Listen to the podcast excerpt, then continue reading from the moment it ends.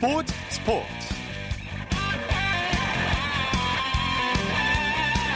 여러분 안녕하십니까? 아나운서 이창진입니다. 요즘 여자 배구의 인기가 정말 뜨겁죠. 연일 매진 행진을 이루고 있는데 관중석은 물론이고 계단까지 꽉 찰 정도고요.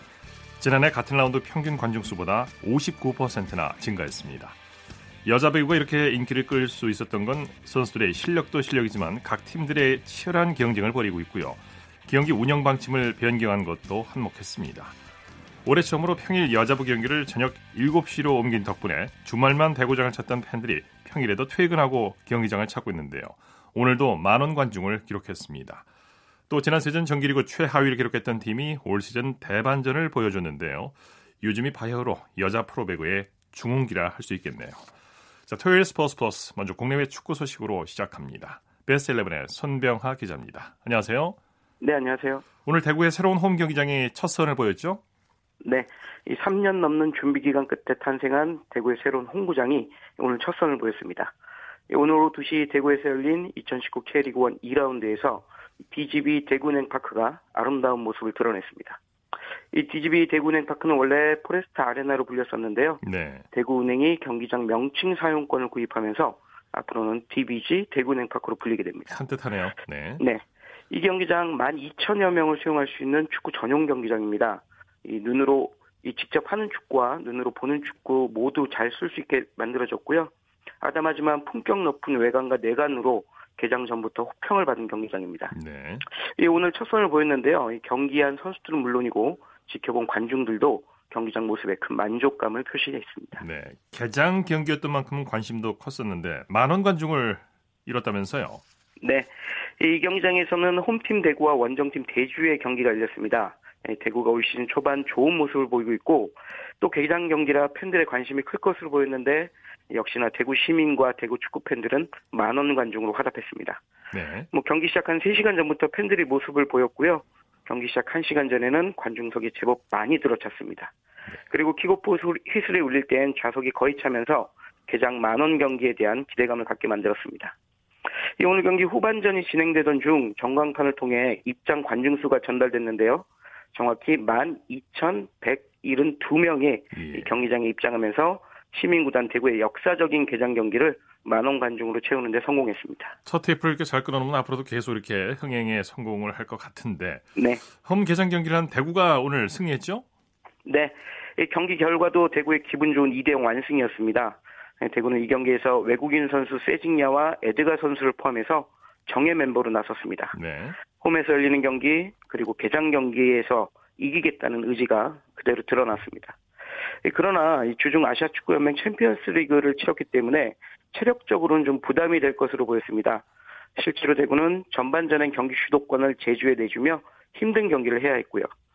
이 그러나 대구 역 습의 명수답게 후반 31분과 후반 39분 잇따라 골을 성공시키며 승리를 확정했습니다. 네. 대구 선수들의 골이 터질 때마다 1만 2천여 관중들은 크게 환호했고요. 대구는 역사적인 홈 개장 경기를 승리로 마무리하며 축가를 불렀습니다. 예.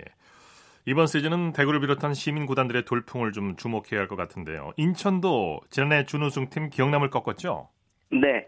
인천과 대구 그리고 오늘 경기에서 지긴 했지만 경남까지 올 시즌 K리그 1에서는 도시민 구단들을 좀 주목해야 할 것 같습니다. 인천은 오늘 오후 2시 인천 축구 전용 경기장에서 열린 경기에서 지난 시즌 돌풍의 팀이죠. 경남을 2대 1로 무찔렀습니다. 네. 인천은 전반 19분 남준재 선수, 전반 26분 무고서 선수가 연달아 골을 성공시켰고요. 후반 33분 박기동 선수가 한 골을 만회하는 데 그친 경남을 꺾고 시즌 첫 승 달성에 성공했습니다. 오늘 대구와 인천이 나란히 승리했는데요. 이 두 팀 겨울 내 알찬 보강과 훈련으로 다른 모습을 보일 수 있다고 다짐했었는데 실제로 개막 후 두 경기에서 나란히 1승 1무를 기록하면서 도시민 구단 돌풍에 합류할 것으로 기대를 모았습니다. 네. 그리고 이제 대표적 기업 구단 수원과 전북은 수원 월드컵 경기장에서 격돌했죠. 네. K리그 1을 대표하는 명문 클럽이자 최근 수년 동안 치열한 라이벌 의식을 갖고 있던 수원과 전북이 오늘 오후 4시 수원 월드컵 경기장에서 격돌했습니다. 네. K리그 1을 대표하는 기업 구단들의 맞대결답게 치열한 경기를 좀 예상했었는데요. 결과는 4대 0 전북의 일방적인 승리였습니다. 예. 전북 전반 시작 2분 만에 로페즈 선수가 선제골을 넣는 등 경기 초반부터 수원을 거세게 몰아붙였고 이 골을 포함해 전반에만 3골을 넣으며 뭐 사실상 승부를 결정지었습니다. 그리고 3대 0으로 넉넉하게 앞서던 후반전엔 교체 투입된 이적생 문선민 선수가 전북 데뷔골까지 터트리면서 4대 0 대승에 성공했습니다. 네, 점수차가 크게 났군요. 네. 내일도 K리그 1 경기들이 열리죠? 네, 내일도 K리그 1 3경기가 열립니다. 내일은 성남과 춘천, 그리고 포항에서 경기가 열립니다. 먼저 내일 오후 2시 포항 스틸야드에서는 포항과 상주가 격돌합니다. 이 포항 지난 1라운드에서 서울에 패했는데요. 홈 개막전에서는 반드시 승리하겠다며 벼르고 있습니다. 같은 시각 춘천에 위치한 송암 스포츠타운에서는 강원과 울산이 붙습니다. 강원도 1라운드에서 이기지 못해 승리가 필요한 경기입니다. 마지막으로 내일 오후 4시 성남 종합운동장에서는 성남과 서울이 격돌합니다. 성남은 승격팀이고 서울은 지난 시즌 최악의 부진을 보인 팀인데요. 시즌 초반 좋은 분위기를 살리기 위해 과연 어느 팀이 웃을지 주목됩니다. 네. 자, 월요일인 11일 벤투 감독이 축구 대표팀 선수 명단을 발표하죠. 네. 오는 11일 오전 11시입니다. 경기도 파주시에 위치한 축구 국가대표팀 트레이닝 센터에서 2019 아시안컵 이후 처음으로 벤투 명단이 발표됩니다. 벤투는 오는 22일 울산 문수경기장에서 열리는 볼리비안전 그리고 26일 서울 월드컵 경기, 경기장에서 열리는 콜롬비아전에 치르기 위한 소집 명단을 발표하게 됩니다. 네. 이번 대표팀 명단 발표는 구자철 선수와 기성용 선수가 지난 아시안컵을 끝으로 대표팀 은퇴를 공식화한 이후 첫 번째 발표되는 명단입니다. 그래서 대체 자원들로 과연 누가 뽑힐지에 관심이 모이고 있고요. 네. 또 이강인과 정우영 등 유럽 빅리그에서 성장하고 있는 우리 어린 선수들을 소집할지에도 축구 팬들의 관심이 집중되고 있습니다. 네. 가장 큰 관심은 역시 이강인 선수와 정우영 선수의 차출 아니겠습니까? 네, 맞습니다. 1999년생으로 올해 20살 그리고 바이른 미네에서 뛰고 있는 정우영 선수, 올해 18살인 이 발렌시아의 이강인 선수, 이 한국 축구의 미래로 불리는 두 선수를 벤투 감독이 과연 소집할 것인지 축구 팬들 정말 관심이 높습니다. 두 선수 각각 독일 분데스리가의 명문 바이른 미넨과 스페인 라리가의 명문 발렌시아에서 리그 데뷔전까지 치르는 등 정말 착실히 성장하고 있는데요. 과연 국가대표팀 레벨에서는 어떤 모습 보일지 그리고 유럽에서는 얼마나 기량을 갖고 닦으며 성장했을지에 대해 팬들의 관심이 높습니다. 네. 뭐그 모습을 빨리 확인하고 싶어하는 팬들이 정말 많은데요. 이번 3월 A매치에서 그 기회를 받을 수 있을지 주목됩니다. 네, 소식 감사합니다. 네, 고맙습니다. 국내외 축구 소식 베스트 11의 손정화 기자와 정리했습니다.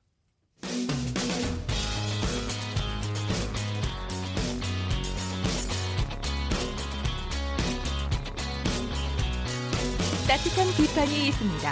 냉철한 분석이 있습니다. 스포츠 스포츠 이어서 프로배구 소식 정리합니다. 스포츠 동아의 강산 기자입니다. 안녕하세요. 네, 안녕하세요. 삼성화재가 KB 손해보험을 잡고 시즌을 마무리했네요. 네, 삼성화재가 오늘 이기면서 시즌의 유종의 미를 거뒀는데요. 오늘 대전 충무체육관에서 열린 KB 손해보험과의 경기에서 세트 스코어 3대 0으로 완승을 거뒀습니다. 예. 삼성화재가 봄배구 진출에는 실패했죠. 네, 삼성화재가 올 시즌 성적 19승 17패, 승점 55점으로 4위를 기록하면서 봄배구 진출에 실패했고요. KB손해보험도 승점 46점, 6위로 정규리그를 마쳤습니다. 네. 삼성화재는 뒤늦게 3위 우리카드를 따라잡으려고 했지만 시즌 중반에 벌어졌던 격차가 너무나 컸습니다. 네, 삼성화재는 타이스 선수가 맹활약했네요. 네, 타이스 선수 정규 시즌 마지막 경기까지 기량을 확실히 뽐냈습니다. 28득점의 공격 성공률 55.5%로 메인 공격수로서 역할을 잘 해냈고요. 시즌을 거듭할수록 심해지는 견제를 뚫고 살아남은 것 자체로 시사하는 바가 굉장히 컸습니다. 네, 네. 송희채 선수의 블로킹도 아주 좋았죠. 네, 그렇죠. 송희채가 3세트 막판 결정적인 블로킹으로 승리를 이끄는 등 11점을 보탰습니다. 삼성화재 유니폼을 입고 뛴 첫해 올 시즌부터 강력한 존재감을 뽐내면서 향후를 기대케 했는데요. 오늘 3세트 모두 2점 차 승부였기 때문에 3세트에서 상대 흐름을 끊는 블로킹의 가치는 엄청났죠. 네. 올 시즌 삼성화재가 부진한 이유를 좀 분석해 보죠.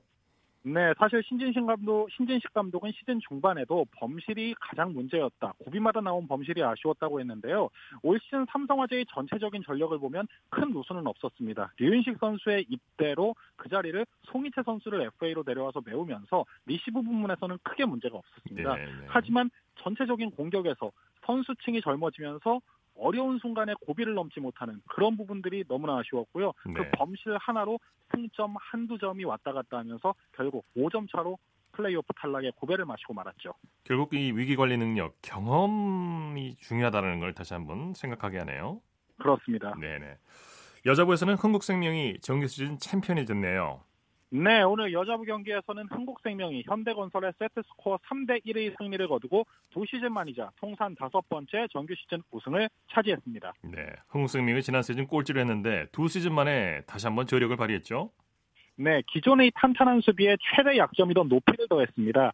2017-2018 시즌 꼴찌를 한 지난해에는 센터 자원이 마땅치 않아서 신인 김채연을 중용하는 단기 처방을 내렸을 정도인데 올 시즌을 앞두고 베테랑 김세영을 영입하면서 높이에 큰 힘을 보탤 수 있었고요.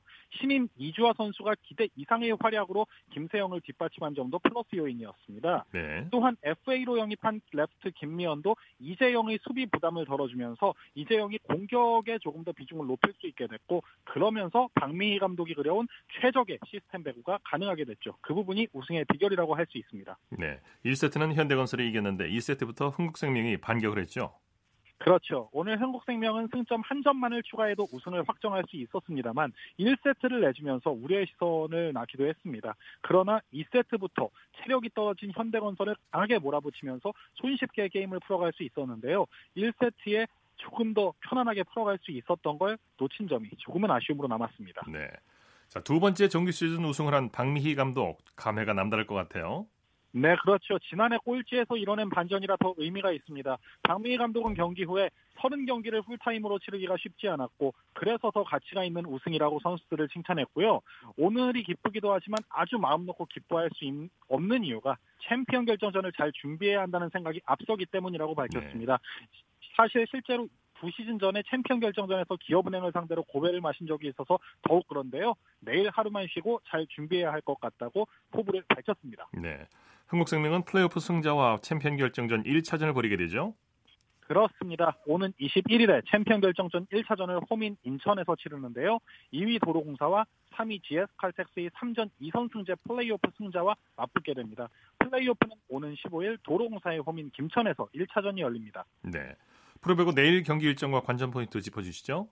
네, 내일 정규 시즌 최종일인데요. 장충에서 남자부 우리카드와 현대캐피탈, 화성에서 여자부 기업은행과 도로공사가 만납니다. 여자부는 이미 순위가 확정이 됐고요. 남자부 경기도 확정이 됐습니다만 3월 16일 천안에서 열리는 플레이오프 1차전의 미리 보기라는 점에서 주목을 끄는데요. 일단 내일은 양 팀이 순위를 확정한 만큼 주전 선수들의 실전 감각 향상과 백업 자원 테스트에 초점이 맞춰질 전망입니다. 네, 소식 감사합니다. 네, 프로배구 소식 스포츠 동아의 강산 기자와 정리했고요. 이어서 프로농구 소식 살펴보겠습니다. 월간 점프볼의 손대범 기자입니다. 안녕하세요. 네, 안녕하세요. 현대모비스 역시 강력한 우승 후보답네요. 네, 그렇습니다. 현대모비스가 오늘 부산 KT를 90대 79로 꺾으면서 통산 7번째 정규리그 우승을 확정 지었습니다. 네. 어, 4년 만에 정규리그 우승을 결정 지었는데요. 오랜만에 홈팬들 앞에서 이렇게 또 축포를 들어올린 만큼 또 기분이 더 좋을 거 남다를 것 같습니다. 네. 네, 모비스는 남은 시즌 결과와 상관없이 어, 정규리그 1위로서 4강 플레이오프에 직행하게 됐습니다. 네. 현대모비스의 정규리그 우승 비결을 든다면요. 네, 역시 우수한 선수들 그리고 최고의 조직력을 빼놓을 수가 없겠습니다. 어, 올 시즌을 앞두고 라거나 선수가 귀하 선수 자격으로 합류하게 됐는데요. 어, 이 부분이 큰 역할을 했습니다. 어, 든든한 센터와 함께하면서 공수에서 안정감을 찾을 수가 있었고요. 또 여기 외국 선수 섀넌 쇼터 그리고 베테랑 슈터인 문태종 선수가 어, 파트너로서 노련미를 더해줬습니다. 또 여기에 양동근 선수의 리더십, 또 야생마라 불리는 이대성 선수의 성장까지 어, 모든 포지션에 걸쳐서 최고의 기량을 보여줬고요. 또 마지막으로 구슬이 서 말이어도 꿰어야 보배라 할 수 있겠는데 어, 이 부분을 잘 맞춰준 유재학 감독의 리더십 역시 컸다고 볼 수가 있겠습니다. 네. 오늘 경기는 KT가 기선 제압을 했는데 승부가 어디서 갈렸나요? 네, 승부는 후반에 갈렸습니다. 전반만 해도 점수차가 많이 나지 않았고요. 또 1쿼터는 KT가 원하는 대로 경기 흐름이 갔었는데요. 아, 하지만 후반전에 승부가 갈라졌습니다. 후반 시작과 함께 현대모비스가 5분 동안 무려 17점을 몰아쳤고요. 예. 반대로 실점은 단 7점만을 하면서 16점 차로 달아나며 승기를 잡았습니다. 아, 반면에 KT는 그 사이에 타임아웃을 두 번이나 요청했을 정도로 좀 많이 당황한 기색이 역력했는데 어, 끝내 경기 흐름을 뒤집지 못한 채 어, 무너지고 말았습니다. 네. 라건아 선수가 골밑을 장악했죠? 네, 오늘 라건아 선수 이 3쿼터에만 12점을 몰아치는 등 28득점, 리바운드 무려 20개를 기록하면서 어, 현대모비스의 정규리그 1위 등극을 도왔습니다. 네. 그 밖에 또 어떤 선수들이 활약했습니까? 네, 오늘 이 섀넌 쇼터 선수가 15득점에 어시스트 9개를 기록했고요. 또 클라크 선수는 뭐 득점 득점 많지 않았지만 리바운드 4개를 기록했고 보탰습니다. 또 함지훈 선수 역시 13득점으로 활약을 해주면서 어, 골고루 내 외곽에 활약해준 덕분에 어, 현대모비스가 KT를 따돌릴 수가 있었습니다. 네. 전자랜드는 KGC 인삼공사를 상대로 역전승을 거뒀죠.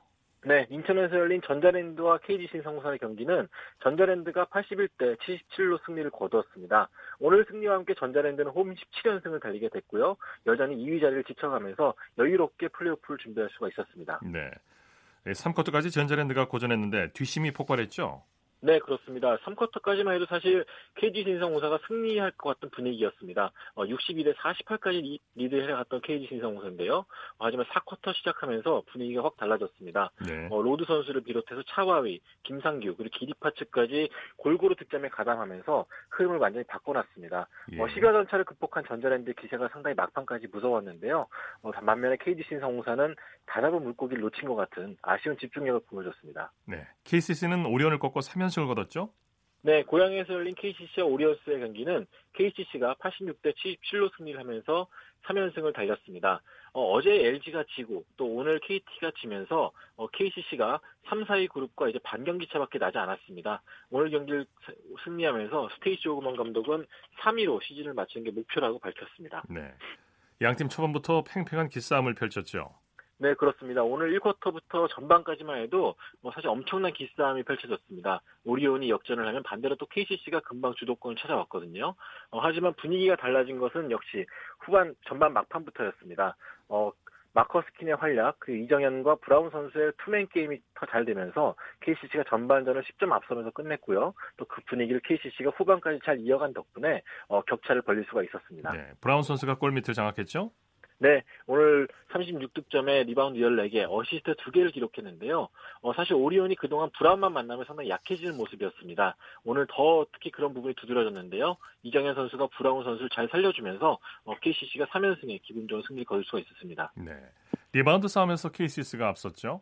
네, 오늘 리바운드 싸움에서도 42대 32로 KCC가 오리온보다 훨씬 많은 리바운드를 잡아냈는데요. 어, 경기 후 스테이시 오그먼 감독 역시 어, KCC의 승리 원동력으로 리바운드와 수비에 대한 높은 집중력이라고 말을 했습니다. 네.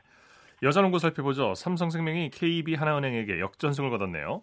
네, 부천에서 열린 양팀 간의 최종전에서는 삼성생명이 89대 87로 승리를 하면서 2018-2019 시즌을 19승으로 마감했습니다. 네. 어, 반대로 하나은행 같은 경우는 홈에서 유종의 미를 좀 거두고 싶어 했는데 어, 결국에 이 부분 역시 아깝게 놓치면서 어, 시즌 23패로 시즌을 마치게 됐습니다. 네. 정기리그 막바지 경기답게 양 팀이 접전을 벌였죠. 그렇습니다. 보통 막판 경기 같은 경우는 약간 느슨해지기 마련인데요. 하지만 오늘 양 팀의 목적이 뚜렷했습니다. 어, 하나은행 같은 경우는 이미 4위 그 4위라는 목표를 놓쳤기 때문에 약간 맥이 빠질 만한 시점이었는데 역시 마지막 홈 경기인 만큼 유종의 미를 거두겠다는 마음가짐을 나섰고요. 또 삼성생명 역시 이 플레이오를, 플레이오프를 앞두고 마음을 좀 다잡자는 마음가짐 나왔기 때문인지 어, 막판까지 알 수 없는 승부가 펼쳐졌었습니다. 네. 삼성생명에서 파울 트러블이 터졌죠. 네, 그렇습니다. 접전 끝에 이 막판에 삼성 생명을 가장 아쉽게 했던 부분이 바로 파울 트러블이었는데요. 하킨스 선수가 5반칙 퇴장을 당하면서 어, 자칫하면 리드를 빼앗길 뻔한 상황이 왔었습니다. 어, 하지만 막판 중무한 승부처에서 김한별 선수가 이 자유투를 얻어내면서 어, 결국 삼성 생명이 89대 87로 승리를 거둘 수가 있었습니다. 네. 오늘 박하나와 김한별 선수의 활약이 좋았어요. 네, 오늘 두 선수가 이 3선수 9개를 던져서 5개를 합작했습니다. 박하나 선수가 26득점, 김한별 선수가 23득점을 기록했는데요. 어, 플레이오프를 앞두고 이 두 에이스라고 할 만한 두 선수가 여전히 좋은 감을 보이고 있다는 거에서 좀 성과를 거둘 수 있었던, 확인할 수 있었던 그런 경기였습니다. 네. 자, NBA 소식 살펴볼까요? 휴스턴이 무서운 상승세를 보이고 있죠? 그렇습니다. 최근에 다시 휴스턴, 휴스턴 로켓츠가 상승세를 타고 있는데요. 어, 부상자들이 복귀하면서 펄펄 날고 있습니다. 오늘 필라델피아 세븐티식서스를 상대로 107대 91로 승리하면서 어, 시즌 40승째를 거두며 서부 3위 자리를 지켰습니다. 어, 제임스 하든 선수가 31득점에 리바운드 10개, 어시스트 7개를 기록했고요. 또 에릭 고든 선수가 17점을 거들었습니다. 네. 반대로 필라델피아는 주전 센터인 조엘 엠비드 선수가 무릎 부상으로 나오지 못한 탓인지 이 초반부터 좀 무기력한 모습을 보였거든요.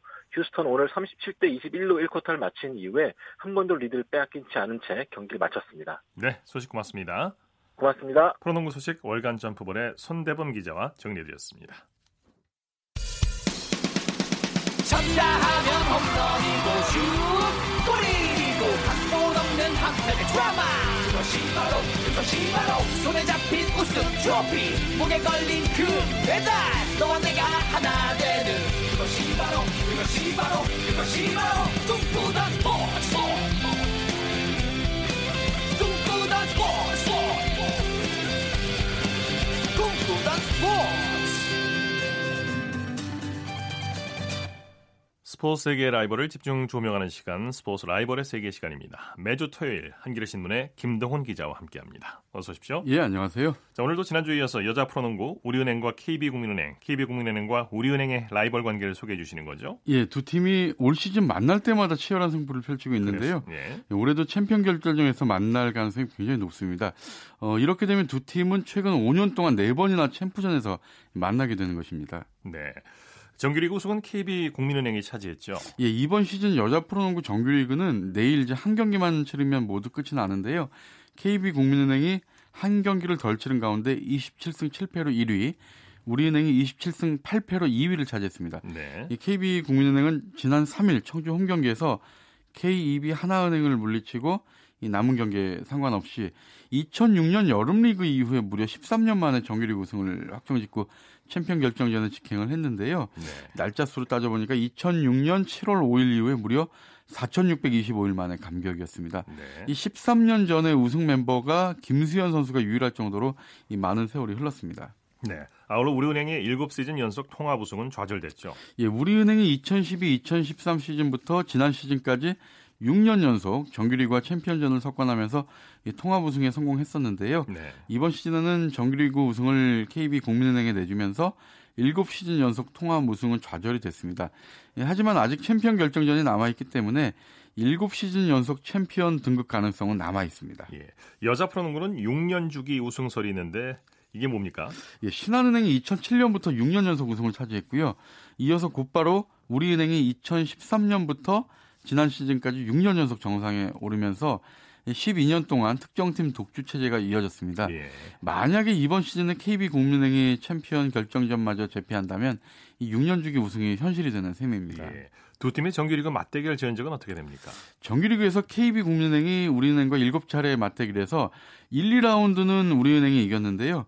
3, 4, 5, 6, 7라운드를 내리 KB국민은행이 이기면서 5연승을 거뒀습니다. 예. 7경기 중에 4경기가 한 점 차 또는 두 점 차의 박빙의 승부였고요. 마지막 7라운드만 빼고 이 나머지 6경기가 모두 한 자릿수 스코어 차이에 예. 대접전이 펼쳐졌습니다. 그렇군요. 특히 6라운드 맞대결에서 정규리그 우승의 향방이 결정이 됐는데 이 경기 내내 끌려가던 KB국민은행이 경기 종료 1분 49초 전에 7점 차 열세를 뒤집고 역전승하면서 이게 우리은행의 굉장히 결정타가 됐습니다. 예. 이 경기는 여자 프로농구는 드물게 3천 명이 넘는 만원 관중이 이 청주체육관을 가득 메웠었습니다. 예. 두 팀의 전력은 어떻게 평가가 되고 있습니까? 그 두 팀 모두 베스트 5가 굉장히 그 안정적인데요. KB 국민은행은 한국 여자농구의 대들보로 성장했죠. 2년차 센터 박지수 선수를 비롯해서 외국인 선수 카일라 손튼 그리고 자유계약 선수로 올 시즌에 영입한 염윤아 선수 그리고 가드 심성영 슈터 강아정까지 베스트 5가 굉장히 안정적이고요. 네. 여기에 김가은, 김민정, 김진영 이 three김이 벤치 멤버로 상당히 좋은 활약을 펼쳐주고 있습니다. 예. 우리은행은 어떤가요? 이 39살의 노장이죠. 임영희 선수 그리고 가드 박혜진 선수 그리고 또 국가대표 포워드 김정은 선수 어 여기에 이제 그 어, 이 최근에 그 막판에 교체한 외국인 선수 모니크 빌링스가 있고요. 최은실과 김소니아 선수가 이제 번갈아 뛰고 있고요. 어, 결국 이제 어, 여기에 또 1순위 신인 박지현 선수나 박다정 선수 이런 벤치 멤버, 네, 멤버도 굉장히 그 조화를 이루고 있는데요. 결국 우리은행이 KB 국민은행을 넘고 다시 챔피언이 되려면 박지수와 손튼에 대한 수비를 어떻게 하느냐가 달려 있고 네. 또 모니크 빌링스가 얼마나 활약해 주냐 요게 좀 관건이 될 것 같습니다. 네. KB국민은행이 우승하면 프로 출범 이후 처음으로 챔피언에 등극하는 거죠. 그렇습니다. 사실 국민은행은 1963년에 여자농구단을 창단한 이후에 농구대잔치 시절, 시절에 그 실업농구 시절에 여러 차례 우승을 한 명문 구단이었는데요. 네. 98년 프로 여자 프로농구 출범 이후에는 챔피언 결정전에만 6번 올랐을 뿐 챔피언전 우승은 한 번도 없었습니다. 네. 하지만 최근 8시즌 연속 플레이오프 진출에 성공하면서 어, 정상에 가까워지고 있는데 이번에는 박지수 선수를 앞세워서 마침내 21년 숙원을 풀 수 있을지 굉장히 주, 주목이 되고 있습니다. 네. 포스트 시즌 일정은 어떻게 됩니까? 여자 프로농구는 내일 모레 월요일 날 이제 정규리그 시상식을 열고 어, 시즌 MVP와 신인상, 베스트 5 이런 시상식을 갖고요. 곧바로 이어서 다음 주 목요일 그러니까 14일이죠. 이날부터 3전 2선승제의 플레이오프를 치르는데요. 정규리그 2위 우리은행과 3위 삼성생명이 대결합니다. 여기서 이긴 팀이 어, 그 다음 주 목요일인데요. 오는 21일부터 어, 정규리그 1위 KB국민은행과 오전 3선승제 챔피언 결정전을 치르는데 만약에 KB국민은행과 우리은행이 다시 또 챔피언전에서 만, 만난다면 정말 그 라이벌 관계가 더욱 치열해질 것 같습니다. 네. 오늘 말씀 고맙습니다. 예, 감사합니다. 스포츠 라이벌의 세계 한겨레 신문의 김동훈 기자와 함께했습니다.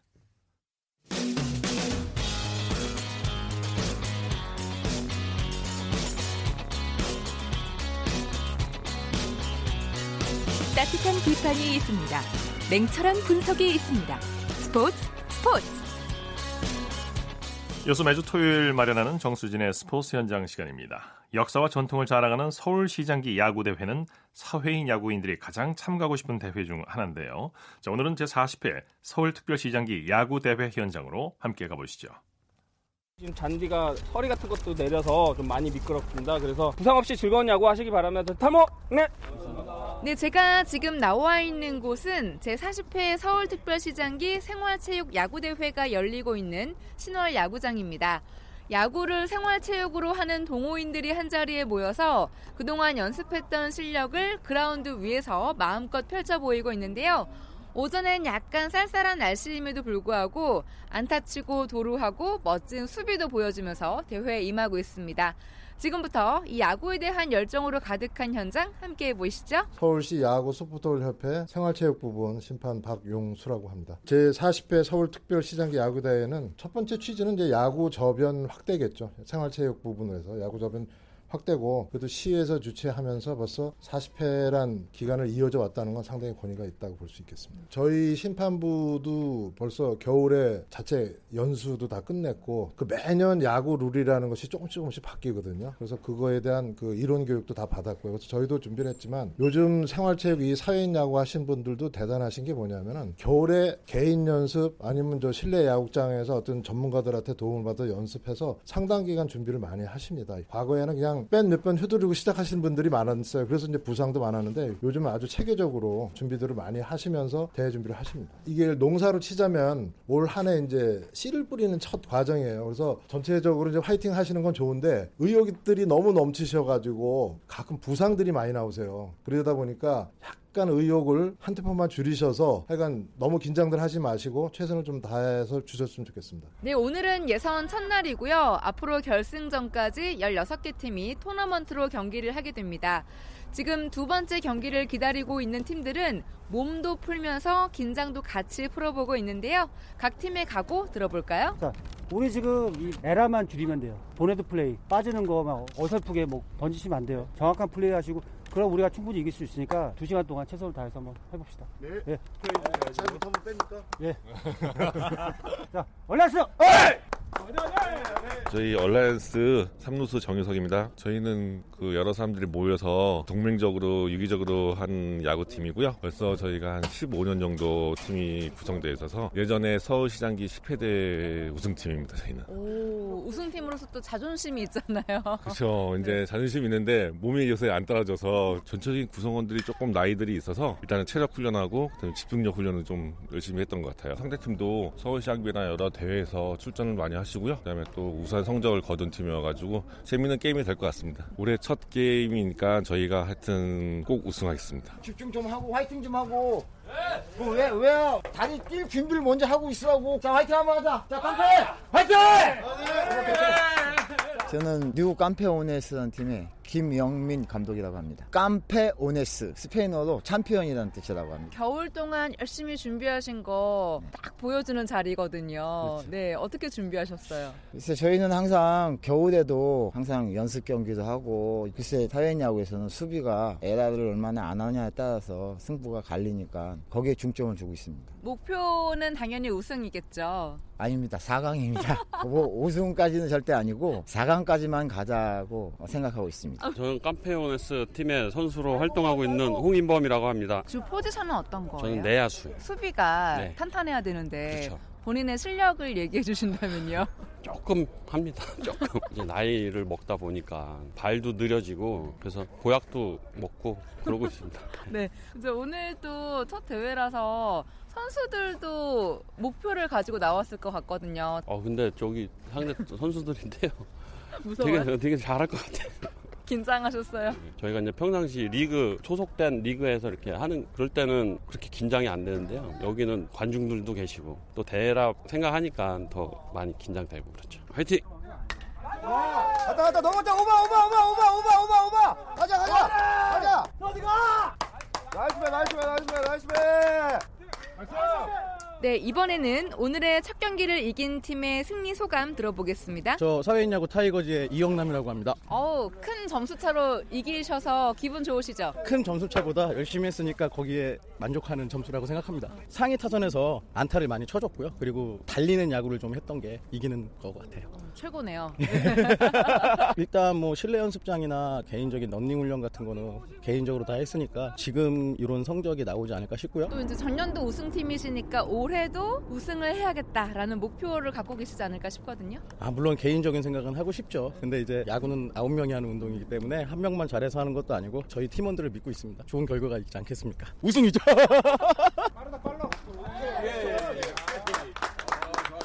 플레이 팀프로 땅볼이면 1점이야 땅볼이면.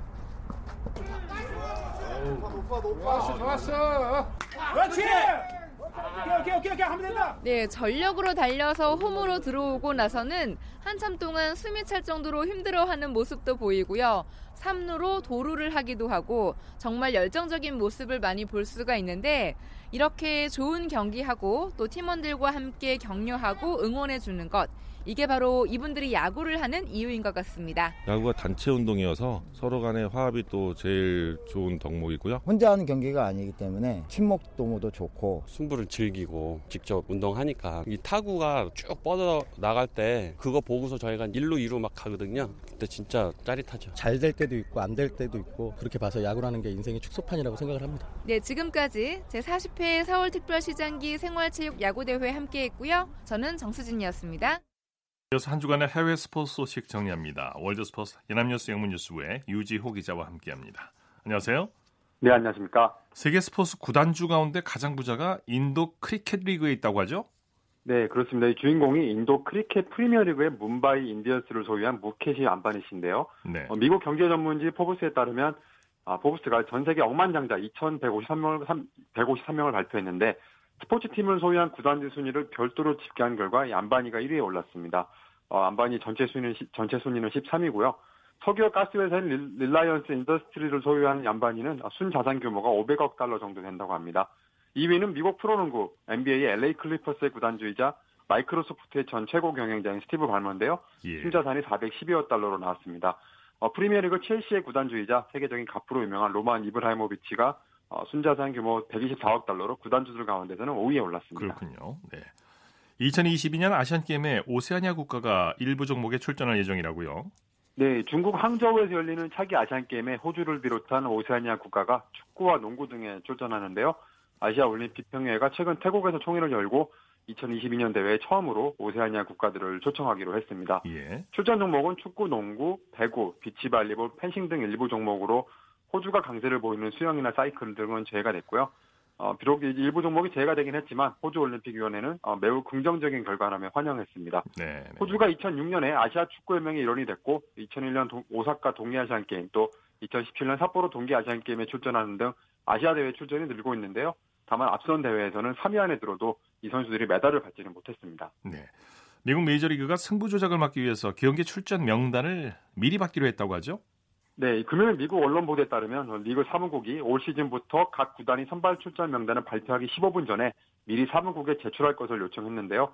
지난해까지는 각 구단 선발 명단을 이 클럽하우스에 붙이거나 어, 각 구단별 소셜 미디어에 게재하기도 했습니다. 네. 하지만 올해부터는 사무국으로부터 선발 명단을 받았다는 응답을 받거나 제출 후 15분이 경과한 뒤에 각 구단이 명단을 발표할 수 있게 됐는데요.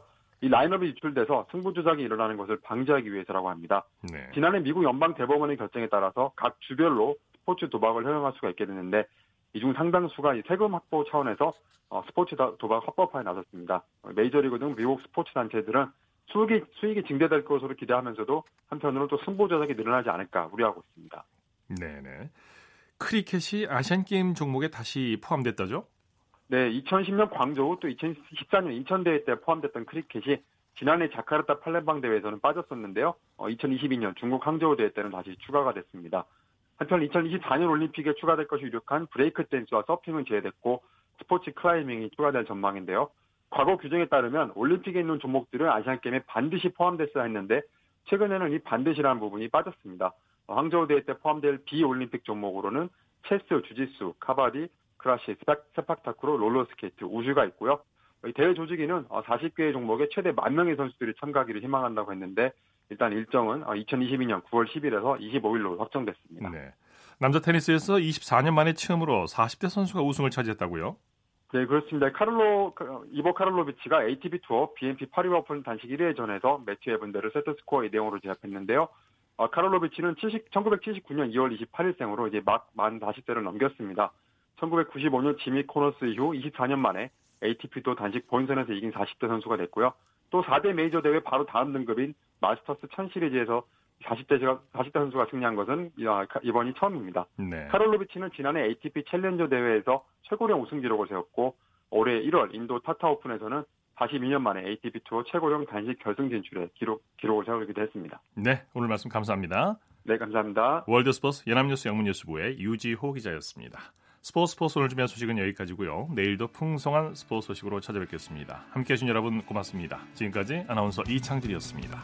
스포츠 스포츠